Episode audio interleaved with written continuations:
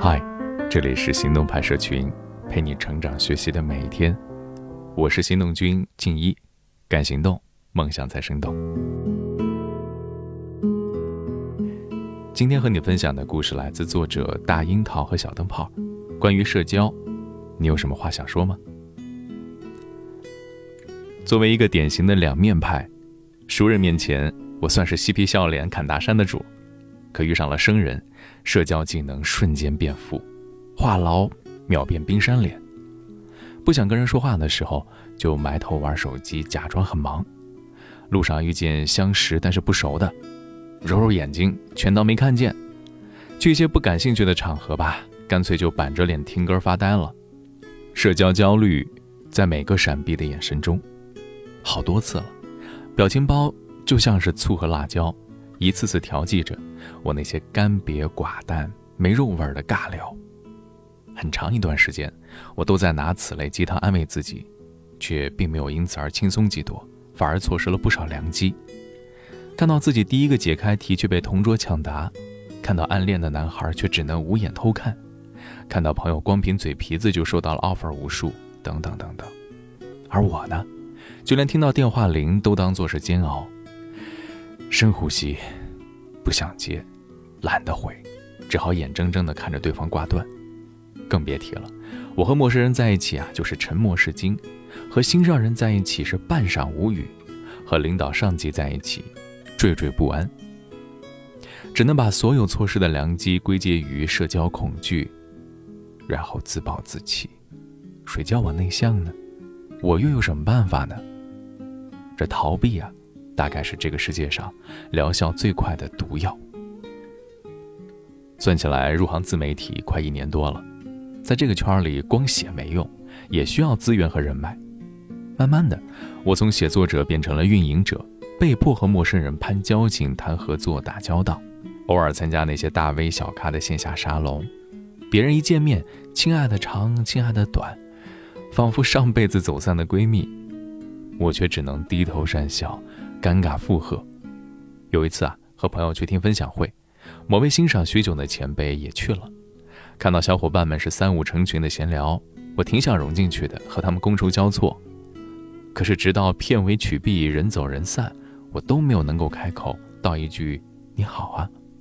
出门之后，我打电话给老妈，抱怨道：哎，我真是社交无能啊，这么好的机会都白白错过了。织女莫若母，我妈瞬间高音8度：哼，你哪儿内向了，哪儿有病了，平时你不是挺聒噪的吗？你就是拉不下脸去问。我怔了怔，哑了声。想想还真是，我遇上他们就像是妖怪撞见了照妖镜，那些浑身不自在，又何尝不是因为害怕自己出丑、尴尬、被忽略吗？记得初中的时候，刘海剪短了1厘米，我自觉丑得吓人，返校途中全程捂着脸、扶着额，我妈却打赌压根儿没差别。多少次了，我担心别人说我不大方，所以抢着示好。我担心别人说我无趣，拼命找话题。我担心别人怨我负能量，愣是不敢吐苦水。哎呦，是不是我又做错了呀？怎么样才能让别人喜欢呢？他的眼神是不是说明不太满意啊？所谓的社交恐惧，逃避的是我寡淡无光的焦虑，是害怕被拒的羞耻，更是不被接纳、不被认可的自卑感。说实在的，我再矫情，充其量也只是敏感、害羞、不善人际。真正的社交恐惧症恐怕要严重得多。学长老于就深受其害。刚认识他那年，我大1，他大3。听人说，平日里他性情乖僻，上课时需要2个座位，一个用来放书包，另外一个隔开邻座同学。最严重的时候，他成天挂着口罩，走路都别扭，偶尔打个招呼啊，就像得了后天口吃症似的。手冒冷汗，面红耳赤，支支吾吾，哼不出声。碰上了老乡群聚会，老于就是那种失踪失联人口，请假理由是花样迭出：今天给家里小猫看病了，明年乔迁搬家忙了，后天干脆屏蔽消息了。今年暑假，因为实习的事情，我和于哥联系渐多，聊了几次，我才知道年前他辞了职，转了行，现在呢在做程序员，每天沉浸在代码世界里。他说，高考完稀里糊涂填了市场营销，毕业后我又逼自己做销售，你看多少年了，我还是不喜欢不习惯啊。反正我不擅长做人，就多做事儿，挑个能力大于圈子的工作呗。没想到现在状态好多了，混得还算不错。听老于说，现在的他依然不苟言笑，好在工作顺他的心意，和同事也相处融洽，偶尔打个球约个伴倒也不怯了。那以后请你吃饭你来不来？见他开朗了不少，我打趣地问他，他顿了顿，不去。接着又丢来一句，当然是我请你。很多人留言会说，我啊，在家像个疯子，出门像个哑巴，很害怕麻烦朋友，包括催他还钱，讨厌欠人情，遇到突如其来的温暖特别惶恐，总想加倍的还回去，喜欢靠窗的位置，喜欢单人小火锅，喜欢不会上前推销的小店，等等等等。有时候啊，这公众号就像是个小小的树洞，偶尔听见彼此心事。刚刚说到的这些碎语，就像极了一人分饰两角的开篇歌词，若没要事我便不见人。但是说真的，社交无所谓有用没用，沟通本身就是一种能力嘛。在学校里，如果不和师长朋友打交道，光躲在宿舍里活得像只鸵鸟，如何应对毕业后的复杂人际啊？